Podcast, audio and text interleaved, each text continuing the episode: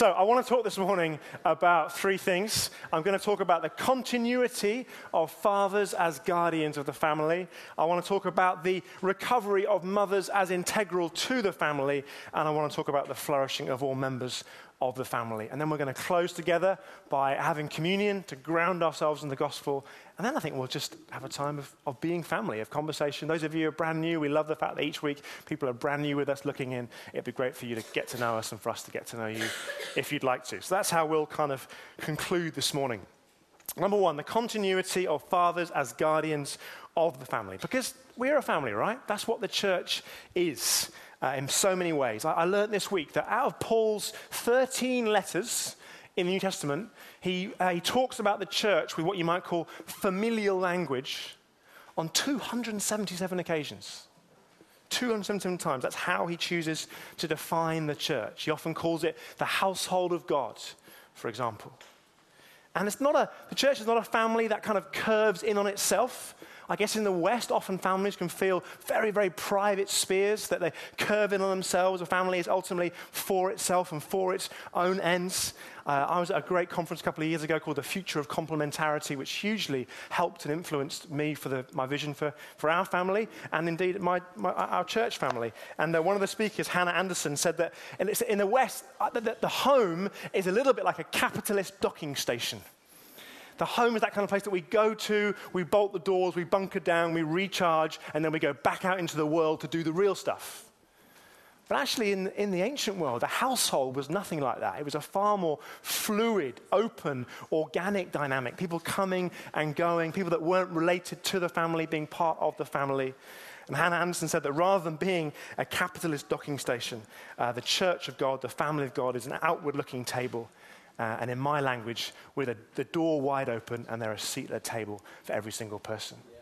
The other image that um, Hannah Anderson brought out on that occasion, which really spoke to me, was a picture of an American pioneer family in the 1800s. I'm a former history teacher, so occasionally I just unashamedly crowbar in a history reference. But she just made the point that unlike the kind of 21st century capitalist docking station home where we, we bunker down, and actually the church is supposed to be a family, but a family on a mission, a family on the move. Not where you have to wear head coverings, ladies. Don't worry, that's not where I'm going with this message. But a family that's on the move, a family that's on mission, a family that is moving west, as it were, overcoming threats and fears and dangers and seeking to establish brand new communities that are thriving and flourishing and that are for the good of those around them. It's a family on a mission. So, the question about the church is when it comes to things like role and responsibility and authority and so forth, the question is not how is the organization structured? Who's at the top of the tree? Who, who kind of gets the final say? That's not the question that we're asking about the church. We're asking how do the mothers and fathers of the church relate to the family and relate to each other? How do the mothers and fathers relate to each other? How do they function in biblical complementarity so that their distinctiveness brings timeless beauty to God's family? Okay? And like I say, one of the things that we, King Church, has always believed and that we conclude is that the teaching of the Bible says that the, the kind of the guardian of the household, the father of the household, or the fathers of the household are qualified, spiritually qualified men. And that isn't something that we've just thought of. Isn't something that King's Church thought of when it came out here on mission. It came a little bit west from Wimbledon to Kingston. It isn't something that churches in our family have just thought of. It isn't something that makes us very popular. So it's not we're not trying to do it to win a popularity contest, I can assure you. Especially even in the church as much as the, the wider, wider society.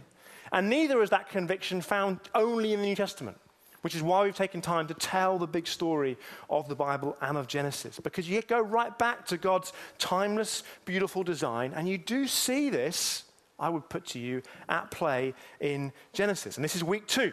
So if you haven't caught up and you missed week two, this is kind of week two, Genesis 2 stuff, when we said that God gives the same commission to Adam and Eve, the same equally thrilling commission they both have to establish dominion and rule to reflect the image of the triune God together, both distinct and one, and also to multiply together. Same commission, but Adam, within that commission, is given a particular mandate. And his mandate, we said, is a little bit like that of a sacrificial guardian. He's given a particular mandate, we said, to guard the garden, or to keep it, as the, as the passage says, the text says, to guard the truth, to tell it to Eve, and indeed he's held responsible for not doing that in Genesis 3, and to guard his wife or to hold fast to her, as the text puts it. And he fails. He fails, as does Eve for her part, and the design is fractured and marred and horribly tarnished. But interestingly, God doesn't seek to tear up the design and start again.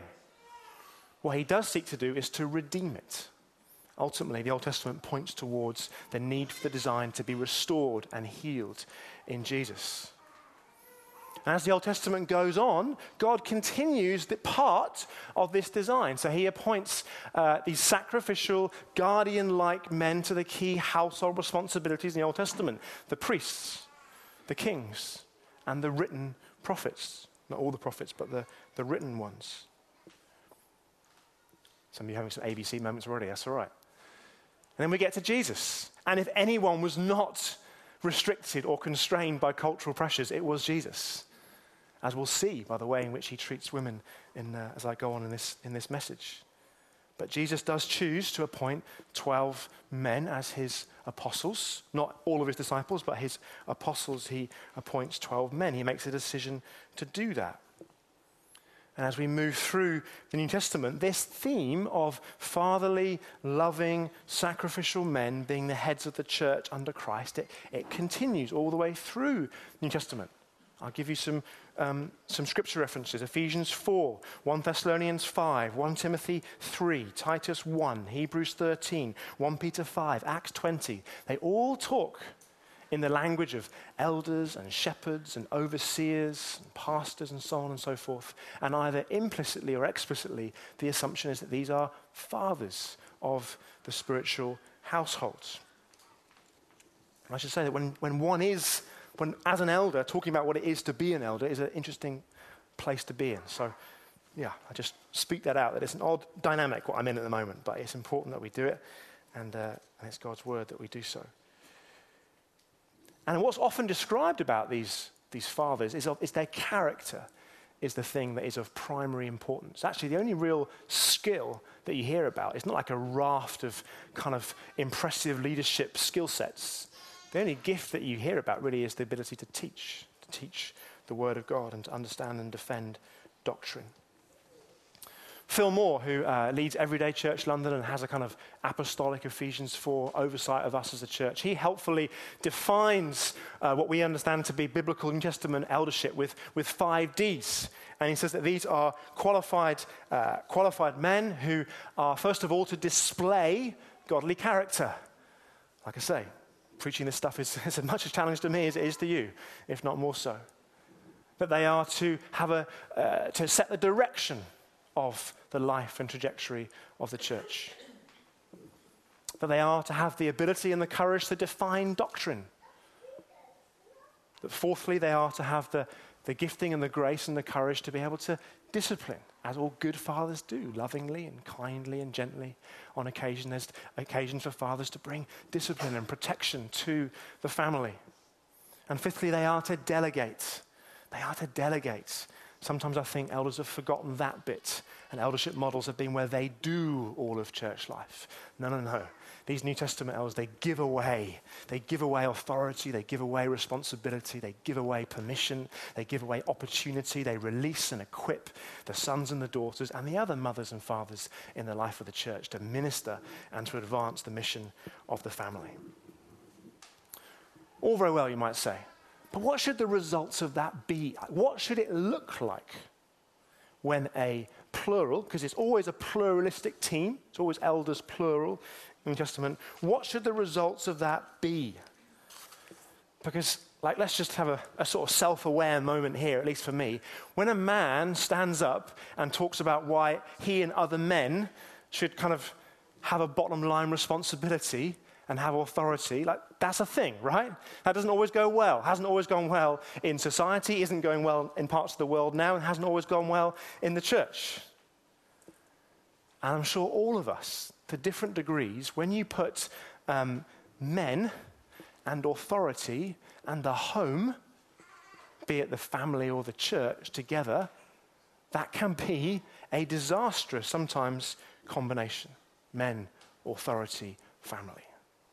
And some of you will know that firsthand in your own families, your own upbringings, your own contexts. You don't need me to press on what you already know. And some of you will know that in the church family, where those things have gone wrong. And this, I just, I'll be honest, if you're brand new, be totally honest with you, here at King's Church, it hasn't always gone well for us. There have been some brilliant, godly, outstanding elders in the life of King's Church. We've also had two occasions when the lead elders needed to step down in really difficult circumstances. It's been painful and hard, and it's had painful effects on us. So we just have to kind of acknowledge that this, there's a thing at play here. What's it supposed to look like, though? Because we mustn't just say, well, it's gone wrong, and therefore I'm going to change my theology around it. Let's trust that God's word is timeless and beautiful, and if we understand it and apply it, it will cause beauty in the family. So I, I, want to recognize where it's gone wrong. I just want you to not, I want you to not change your theology because of your experience, though God knows your experience and loves you, and there's grace in that for us. And it has been for us as a church. We're still here. And actually, we're thriving and we're growing and we're going into a fresh season because of God's grace. So, what should it look like? What should you receive? He says, on feeling slightly nervous, what should you be receiving as a church family from a team of male elders? Well, I mentioned Acts 20 as one place you can go to look to see some of the descriptions. So let's go there together. Acts chapter 20. And I love Acts chapter 20 because you've got Paul giving like one of his just spectacular kind of speeches. There's like Winston Churchill, Martin Luther King, all kind of rolled into one. And uh, verse 17 of Acts chapter 20 tells us that, or Luke tells us that from Miletus, Paul sent to Ephesus and called the elders, plural, of the church to come to him. And then he goes on to tell them listen, I'm going. This is what I want you guys to bring to your church family in Ephesus. He says this, verse 28. I'll just take you through the passage and we'll comment on it as I go along. Pay careful attention to yourselves. Just stop there. That's the first thing that uh, elders should be acutely aware of. Pay careful attention to yourself. He doesn't say go and read up on all the impressive leadership skill sets that are out there and have the 10 points. That, that. Like these are men who pay careful attention to the state of their hearts, who understand their own vulnerabilities and proclivities to sin, who are pursuing character above all else. Verse 28 continues Pay careful attention to yourselves and to all the flock in which the Holy Spirit has made you overseers. Another word to care for the church of God, which he obtained with his own blood. So not only do they care for the state of their own hearts, they care for their family, they care for their flock. It's a caring disposition that you should receive from these guys, Paul is saying. And not only do they care for the family, as all good fathers do for their children, they have a certain reverence towards it. Can you see that? Paul says, This is the church of God which he obtained with his own blood. So I think elders, Paul, those elders receiving that would have thought, I think would have heard afresh, wow, this is not just an organization I, I'm in charge of. This is the family of God, which God himself has paid for with his life. That's why we're going to share communion together at the end to remind ourselves of what God has had to do to generate this spiritual family and cause us, if you are a Christian, to be adopted into it. There's a reverence towards the church, a sense of elders saying, These are precious people. Yes, their sin was so serious that God needed to die for it, but they're so loved that God was delighted and willing to die for them. So they're precious. As you can tell, I'm teaching myself as much as I'm teaching you. Verse 29 I know that after my departure, fierce wolves will come in among you, not sparing the flock. And from among your own selves will arise men speaking twisted things to draw away the disciples after them. Therefore, be alert, remembering that for three years I did not cease night or day to admonish everyone with tears. So I think you can see here this language of guardianship is where it kind of plays out. These are men that guard the family, they're aware of threats. Our, our, struggle is not with flesh and blood, the Bible says, it's with spiritual authorities. There is a spiritual battle at play. There's an enemy, and he hates you and he hates the church. And so it's, it's beholden upon all of us, but particularly elders, to be aware of those threats and to take action to protect the family. To be able to defend sound doctrine, to know what the Word of God says and be able to defend it. Like I said, the teaching gift is really the one kind of gifting that's mentioned outside of character. And you notice Paul says they have the courage to admonish. I guess that goes back to Phil Moore's fourth D of bring discipline to the family. And again, let's have a sort of self aware moment. We talk about admonishing and discipline and men and authority and churches and homes, and that could be a toxic combination for some of us. Discipline sounds heavy, authoritarian. Can do. But look at how Paul does it. I haven't ceased for three years to admonish every day. Sorry. For three years, I did not cease night or day to admonish everyone with tears.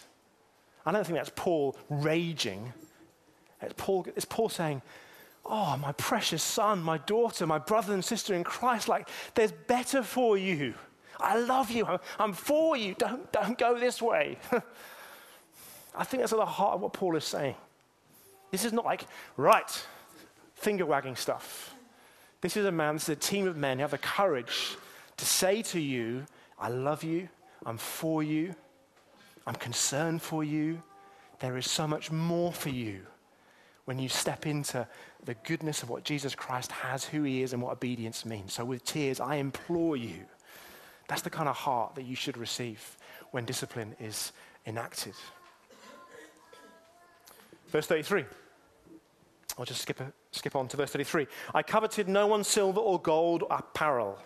You yourselves know that these hands ministered to my necessities and to those who were with me. In other words, they're not motivated by material possessions. Sounds obvious, but it's worth calling out because there's a whole bunch of church leaders and elders and pastors around the world who've clearly got themselves massively entangled in material possessions. For Paul, it's like pff, material possessions. You know, we're not storing up things for ourselves for the now. We're looking for an eternal inheritance of, of saved, mature souls in the family of God. Verse, 11, uh, verse 35. In all things, I have shown you that by working hard in this way, we must help the weak and remember the words of the Lord Jesus, how he himself said, It is more blessed to give than to receive. So, elders are people who, who look after those who are vulnerable, who don't say, Well, what can you contribute? Not much, right, you're off. Sling them over the, overboard. This boat's going this way, and if you can't contribute, all the best. That's not, that's not what the elders are about in Paul's language. They care for those that are vulnerable. They care for those that are struggling and that are weak. They're generous. They wring themselves out in the service of others, or at least they aim to, and they cry out for the grace of God to enable them to. And when they don't, they, they, they sit in that space of repentance and confession and they go again. Or at least that's where I, I sit. They wring themselves out, not for what they get back, not for what they get back, but for what they can give and for what you can receive. Verse 36, last bit. And when he had said these things, he knelt down and prayed with them all. And there was much weeping on the part of all. They embraced Paul and kissed him. That's because he's leaving, and he's told them that they won't see him again. Being most sorrowful, most of all, because of the word he had spoken them, that they would not see his face again. And they accompanied him to the ship. I think if you were an elder at Ephesus being commissioned by Paul just by Paul then, you would never have forgotten uh, that moment. And I'm sure you, they would have got it wrong, those guys. But I think they would have heard being an elder of a church is about being a loving, gentle, courageous, sacrificial father who, if necessary, as Paul's about to do, lays his life down in order that the family might flourish.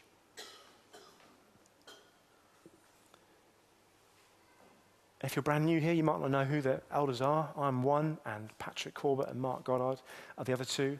And I want to just take a moment to, uh, oop, tearfully, I want to just commend them to you. Uh, but not because that's a nice thing to do, uh, but because I think it is appropriate from this passage. Like these are guys who are doing just this. And occasionally I hear things like, well, we don't see very much of them at the front. As though that is the bottom line of what it is to be an elder. Right? I want to tell you, these guys are wringing themselves out in your service. Late night meetings, thinking about things. Patched on the other side of the world and, and, and on business, and yet he's still messaging me about this morning and other things that we're thinking and talking about. Mark is upstairs right now, wringing himself out for the kids. Thursday evening, he got back from Hong Kong, jet lagged beyond description. There he was at a trustees meeting, somehow speaking coherently and wisely. Because these are men who I think have absorbed some of this. And yes, they do teach from time to time and teach well. But actually, these fathers in the house, it's not about what they do up here. It's about what they do behind the scenes and many aren't looking, wringing themselves out for the good of the family, having those one on one conversations. And I want to commend them to you. And I'm sure you already are, but if you're not yet thanking them, please do. If you're not yet praying for them, for us, please do. Uh, it makes a huge difference. And uh, I'm just so proud of them and proud to lead uh, alongside them. I want to encourage you to aspire to it. I want to put a little challenge out to men and women to aspire to the characteristics of eldership.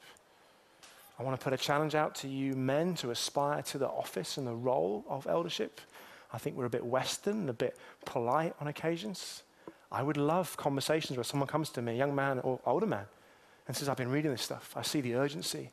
I see the call for loving, sacrificial fathers to cherish and nourish his family. Like, how do I get there? How can I be the kind of father that one day might be entrusted to nurture and love the family? Hey, where are those conversations, men? Yeah? I would love you. I would love to challenge you with that and have more of those kinds of conversations. Bit of family news for you. Bit more church family news for you. Um, this weekend, I had the privilege of uh, phoning John Ford and offering him a job on staff here at King's Church. Uh, job is job.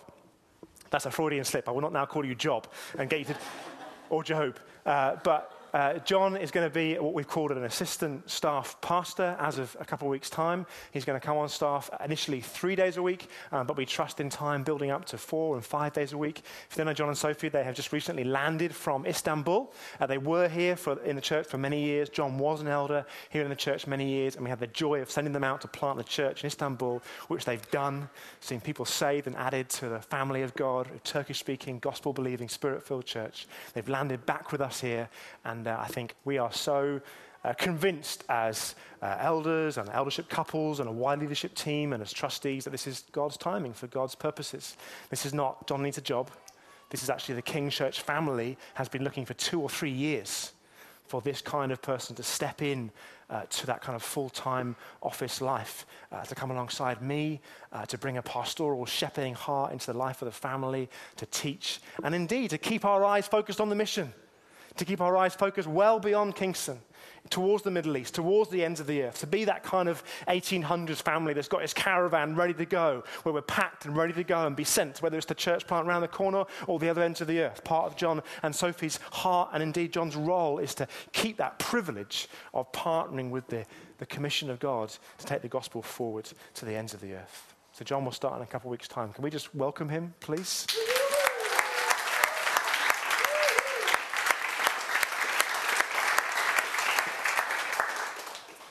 Just worth pointing out that John won't be an elder. He's not going to have that, that um, particular office, if you like, at the moment. He was. And our desire and our expectation is that in time he will be, because we're convinced he has those qualities and characteristics. But we also believe it makes sense to not be hasty, as the Bible says, the laying on of hands. Take our time over these things to allow him and Sophie, not least, to settle back in uh, the UK. So we, we want to get there, and we expect to get there, but it won't be happening uh, in the next few weeks, more likely in the coming months or into next year. I want to also commend um, Jason to you, who was mentioned earlier on for his literal fathering, but Jason's also a very valuable member of our eldership team, sits on it, contributes so much to it. And indeed, our wives have been a massive part of that as well, of joining in as one flesh couples. In fact, we're doing this series right now. Is, is in no small part due to dinners that we had together where we talked and prayed and, and chatted and felt a heart for this very series. Speaking of other leaders like our wives and other women in the church. I want to talk now as we begin to uh, head into the second part, which won't be as long as the first part, not because it's less important, but because of time, is the recovery of mothers as integral to the family. John recommended to me recently a wonderful book called Jesus Through Middle Eastern Eyes. Just beautiful. Just opens your eyes, literally, to what's really happening in the Middle Eastern context in those various parables and things. And the author, um, Kenneth Bailey, says this about women at the time in which Jesus lived. He says, With the passage of time and the rise of the rabbinic tradition, the position of women by New Testament times was at all levels inferior to men. He says that it had got a lot worse, if you like, in the 100 years since the Old Testament closed, 400 years since the Old Testament closed and the New Testament opened. In all positions, women knew nothing of the kind of equality that God had put in place at creation. And then along comes Jesus into that context, raised by this extraordinary mother, who I think must have given him an incredible perspective on how to treat women. He revolutionizes how women are treated. He re elevates and brings equality as God would have it right back into its timeless beauty. Let me give you six quick examples. Ready? Number one, he had female disciples. Not the 12 and his apostles, but he had female disciples. I love what he says in Matthew 12 when it says, stretching out his hand towards his disciples, Jesus said, Here are my mother and my brothers. At which point, all the Jewish rabbis are going, Excuse me? He says, Whoever does the will of my Father in heaven is my brother and sister and mother. These are my disciples, he said. Radical for the time. Secondly, some of his female disciples traveled with him. So we hear in Luke chapter 8, verses 1 to 3, that uh, Jesus and his male and female disciples were traveling together from village to village, therefore staying overnight as a band of dis- disciples who were neither married to each other nor related to each other, which was outrageous at the time. And yet, so determined was Jesus to place women at part, the heart of his ministry that he was having them staying over, if you like, night after night in different villages. And, as verse 3 in Luke 8 says, a number of those women were funding his ministry, paying for it, it says, from their own resources. Thirdly, these female disciples studied with him. So we often look at the story of Mary and Martha in Luke chapter 10, and we teach about it, and I've taught about it, from the lens of don't be too busy to have time with Jesus. Ever heard that sermon before? Well, you have, because I preached it. But the other, I think the more deeper part to it, and I was helped by Kenneth Bailey in this, is that what is a profundity of the language that is used that maybe we miss in our Western culture, because Luke describes Mary as sat at the Lord's feet listening to his teaching which is basically the language you would use to, to describe a student sitting at the feet of a rabbi, a male student sitting at the feet of a, of a rabbi. In fact, that's how Paul talks about his discipleship of Gamaliel, sitting at the feet of. So, what Jesus is doing when he gently rebukes Martha is not simply saying, Oh, don't worry about the potatoes, Mary needs to have some time with me. He's defending her right and privilege to be a theological student and disciple with him on mission with him. Fourthly, Jesus continually uses lots and lots of illustrations that involve women, which again we don't really notice. But Bailey points out that at that time that was unheard of. But Jesus makes a deliberate point. He uses loads of examples the lost coin, the mending of the garment, the widow, the indifferent judge, the woman who ties a coin. Loads of examples where he particularly uses women to make his point because he knows what we all know that stories connect our head to our heart and, and, and press things down to the deepest levels of our being. And so, for those of us that teach and can use a certain type of illustration, sometimes it's quite a challenge to think how we're doing that. Jesus thought very carefully about how he was going to draw women as well as men into discipleship of him. Fifthly, he treats women with unbelievable respect and compassion. There are loads of examples of that, not least the woman at the well, which has been a foundational passage for us this last year or so. Sixthly, and finally, it is women who are tasked with being the first evangelists. At the resurrection, it is women who are given, who see Jesus, who are given the good news of spreading this remarkable, life changing, world changing, eternity changing news to others. And Kenneth Bailey says that if you compare Mark's account, the Gospel of Mark, if you compare his account of Jesus' burial with Jesus' resurrection, you see the following The men failed at the cross and ran away. At the resurrection, the women took courage and bore witness to all, both men and women. What does it all mean? Is this just me trying to sort of like get a nod from a, a Western secular society? Yeah, we're all about equality as well. Ah, Jesus is doing something far more profound and timeless than that. He is restoring the Genesis 1 2 design that's got so tarred and marred, he's restoring it. He's, take, he's elevating women again and returning them to this place of equality with men. And if you see that, if you see the Genesis mandate lens through what Jesus is doing, you can see he's commissioning men and women with the same Genesis mandate again. They're being told to establish the rule of Christ, dominion. They're being told to bear the image of God, and they're being told to multiply image bearers together. Ultimately, spiritual image bearers, far more profoundly than physical image bearers. And then we reach the rest of the New Testament, and we get to the writings of Paul taking a rattle, speed rattle tour through the Bible to some extent here. And Paul said some things about women and men that kind of make your eyes water sometimes, at least from a sort of modern Western context. But Paul, just like Jesus, passionately believed in women as partners to men in the gospel and as gifted leaders in the church.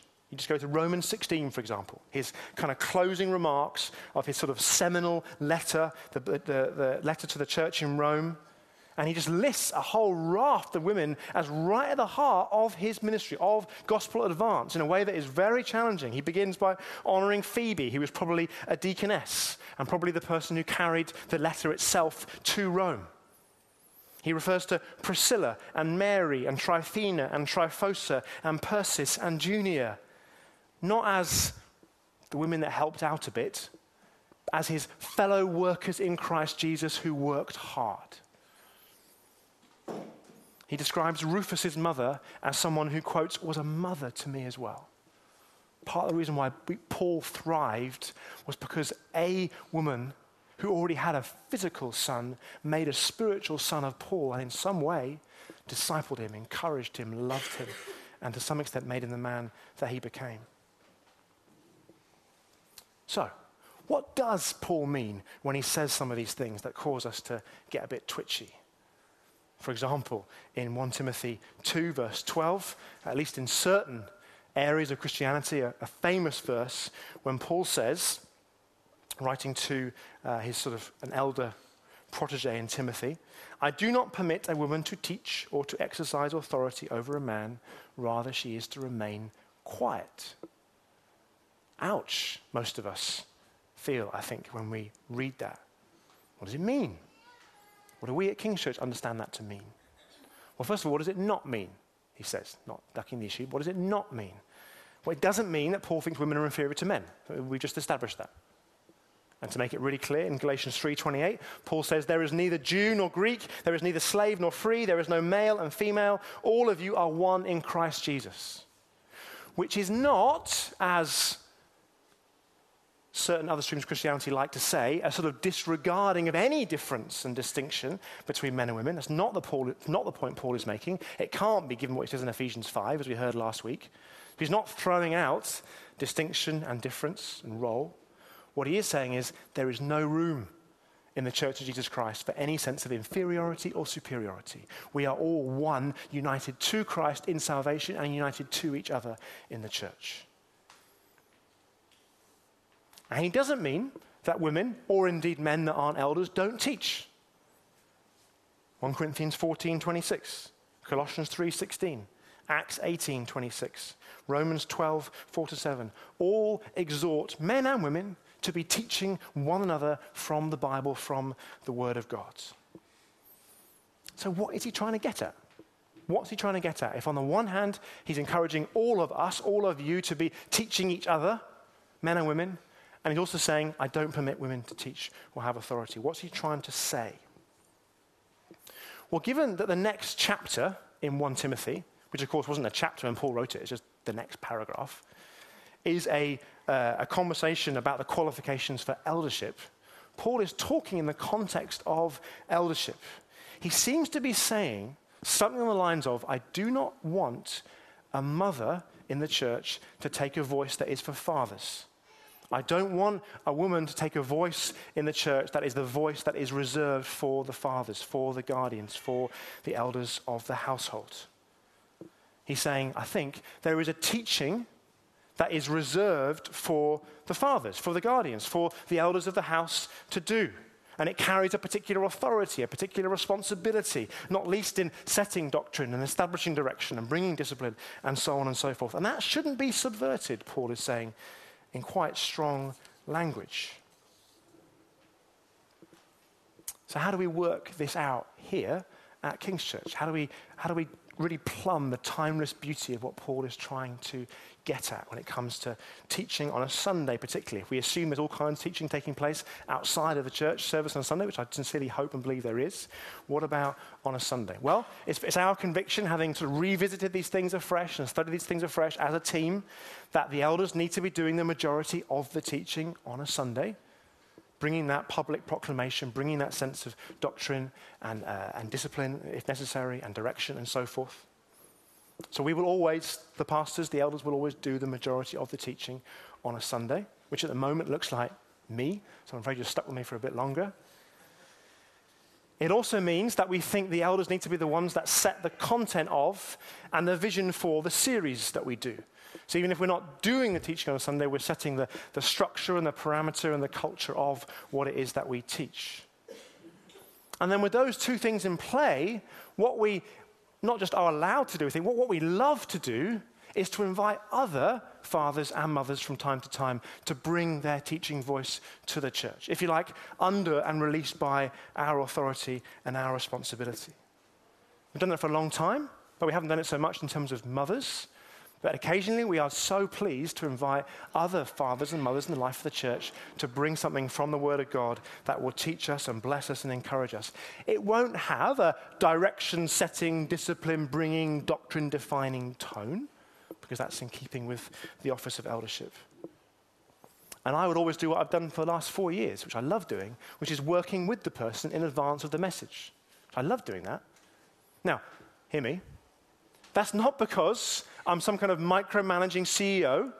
I want to kind of dot every, every I and cross every T and manage the message and turn the other teachers and preachers into clones of me. I hope. I hope what it is about is taking the scriptures and taking my calling as a spiritual father seriously and saying, actually, I want to come alongside you, my brother or my sister. You're a spiritual father and mother as, as well in our family. Can I come alongside you? You've got a gift to bring. You've got something to bring that's going to help us and teach us and bless us. Can I come alongside you and help you to bring that in all its fullness on a Sunday? That's what it's about. And that's what we'll continue to do. Finally, and this leads into the flourishing of all members of the family. Forgive me for being a bit longer than I normally am this morning, but there's just so much that I could have covered that I haven't, but I do want to cover some of these key things. How else do we want all the whole family to bring its gifts and leadership, particularly into the life of the church. Well, King Church has always had loads of men and women leading and shaping and influencing in the life of the church, but we want to accelerate that. So, one example is the moment we have a wider leadership team, some 20 plus people, men and women that we've gathered together, and we're doing a sort of training track together, learning what it is to be courageous leaders. And we'll get, and from that team, our plan is that we will appoint deacons. And just because and Paul makes a big deal about elders, but he also makes a big deal about the office of deacons. And so our desire is from within that team in towards 2020 to appoint some as deacons who will lead a particular ministry area in the church. Others won't be deacons, but we really want their leadership role as well. And so they'll form one team from whom some are deacons, and they will work with us probably once every two months. We'll meet together as eldership team with that team to work together, to lead together, to learn together, to be challenged together, to pray together in a sense of mothers and fathers leading the family of God together. We haven't yet, as a team, we haven't quite got to the theology of deaconship specifically and the practical outworkings of what deaconships are here at King's, but we'll do that as a team. In fact, by next month, we'll be doing that together and hopefully more news about that in the new year. If you are, I'll kind of, I guess I'll close with this really. If you are a woman in this church, and if you are asking something on the lines of, why can't I be an elder here? Or why can't this other woman that I think is amazing and godly and gifted and talented be an elder here? Can I gently suggest to you that you're asking the wrong question? The question I would love to, you to be asking is, what can I do here? Because I genuinely believe the opportunities are endless. To be leading and shaping and influencing and serving in the life of the church. There are so many ministries. There is poverty to be alleviated. There is the gospel to be proclaimed. There are churches to be planted. There are the sick to be uh, ministered to and prayed for. There are children to be loved and led. There are Sunday services to put together. There are finances to be looked after and governed. I mean, the list is endless for what the Bible says all of us need to be doing and have the opportunity to do. I love the fact that we have men and women every year on the New Ground Leadership Academy, this year being no different. Uh, so Kate Goddard and Emma Cornwall and Sarah Smith, alongside Andrew Smith and Ross Cornwall and Mike and Maurizio, are spending two years, as others have done, understanding what it is to be a biblical leader and shaper and influence in the life of the church. I want more conversations, men and women saying, when can I do this? Because we need as many leaders, as many shapers as we can to be able to say to God, use us, can we play? We want to play. We want to be on the pitch playing. When it comes to church planting, I said to Phil Moore, we want to play. Let us join in with the plans for new grounds, wherever it might be, near or abroad. We want to play. We want to be multiplying leaders in terms of services and churches, whatever God might have us for in the future. And we need a whole family of sons and daughters who know what it is to play their part.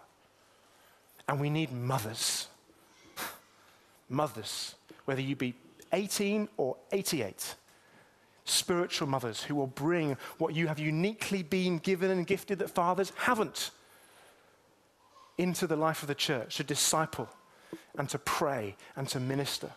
We need you. We want you. You're valuable. We can't do without you. One little final thing as Mike mentioned Ignite, which is happening not least thanks to uh, Joe and Alex and also Louise and Emeka. But for a long time, Ignite has been a, a, a precious community in the life of the church that hasn't had a kind of mother or father, really. Mother or father saying, I'm with you, I'm for you, I belong to you, you are my leadership community in the life of the church. And at the moment, you've got four people, Louise, the one bringing it all together, who are faithfully serving on a Sunday, having a great time doing Youth Alpha, asking brilliant questions, I'm told. And Louise is doing spectacular things on a Friday evening, doubling the year five to year eight stuff on a Friday evening. So exciting. But I, I, I want to put to you, at the moment, we cannot really run a flourishing, well envisioned youth work from 11 to 16, 11 to 18, without somebody, male or female, mother or father, putting their hand up and saying, I'll do that. I'll love these guys. I'll lead these guys. I'll cherish them. I'll nourish them. I'll take responsibility for them. So if you want one even more specific thing to consider, there it is. That, this, this will not continue of me just getting the same people to make something happen at the last minute. So we'll, we'll just have to stop it if the right people don't come forward and say, I will do it. So I, I said that sounding more sort of fierce than I meant to. What I'm, what I'm trying to say is it's often in church life, people assume somebody else will do it. And often it's the same people who kind of make it work.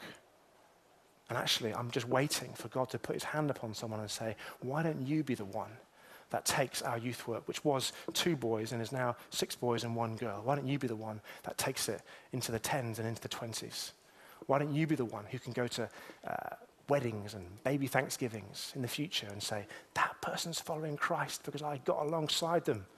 They had these wacky questions when they were 14. I didn't understand hardly any of them, but I just listened, and here they are following Christ. Here they are planting churches. Here they are, mothering and fathering in the life of the church, advancing the gospel, because I created a space to listen to them and to love them. Okay? I've gone on for longer than I meant to, but like I said, there's loads more I could have said. What we're going to do now is just to share communion together and then to move from communion into just a time of hanging out together. If the church is family, it hangs out, it chats, it processes, it prays for each other. But above all, communion, the Lord's Supper, is what grounds us, right? I said that these things are important, but they're not the primary things. The primary things is what Jesus Christ has done. His perfect life that you and I couldn't have lived.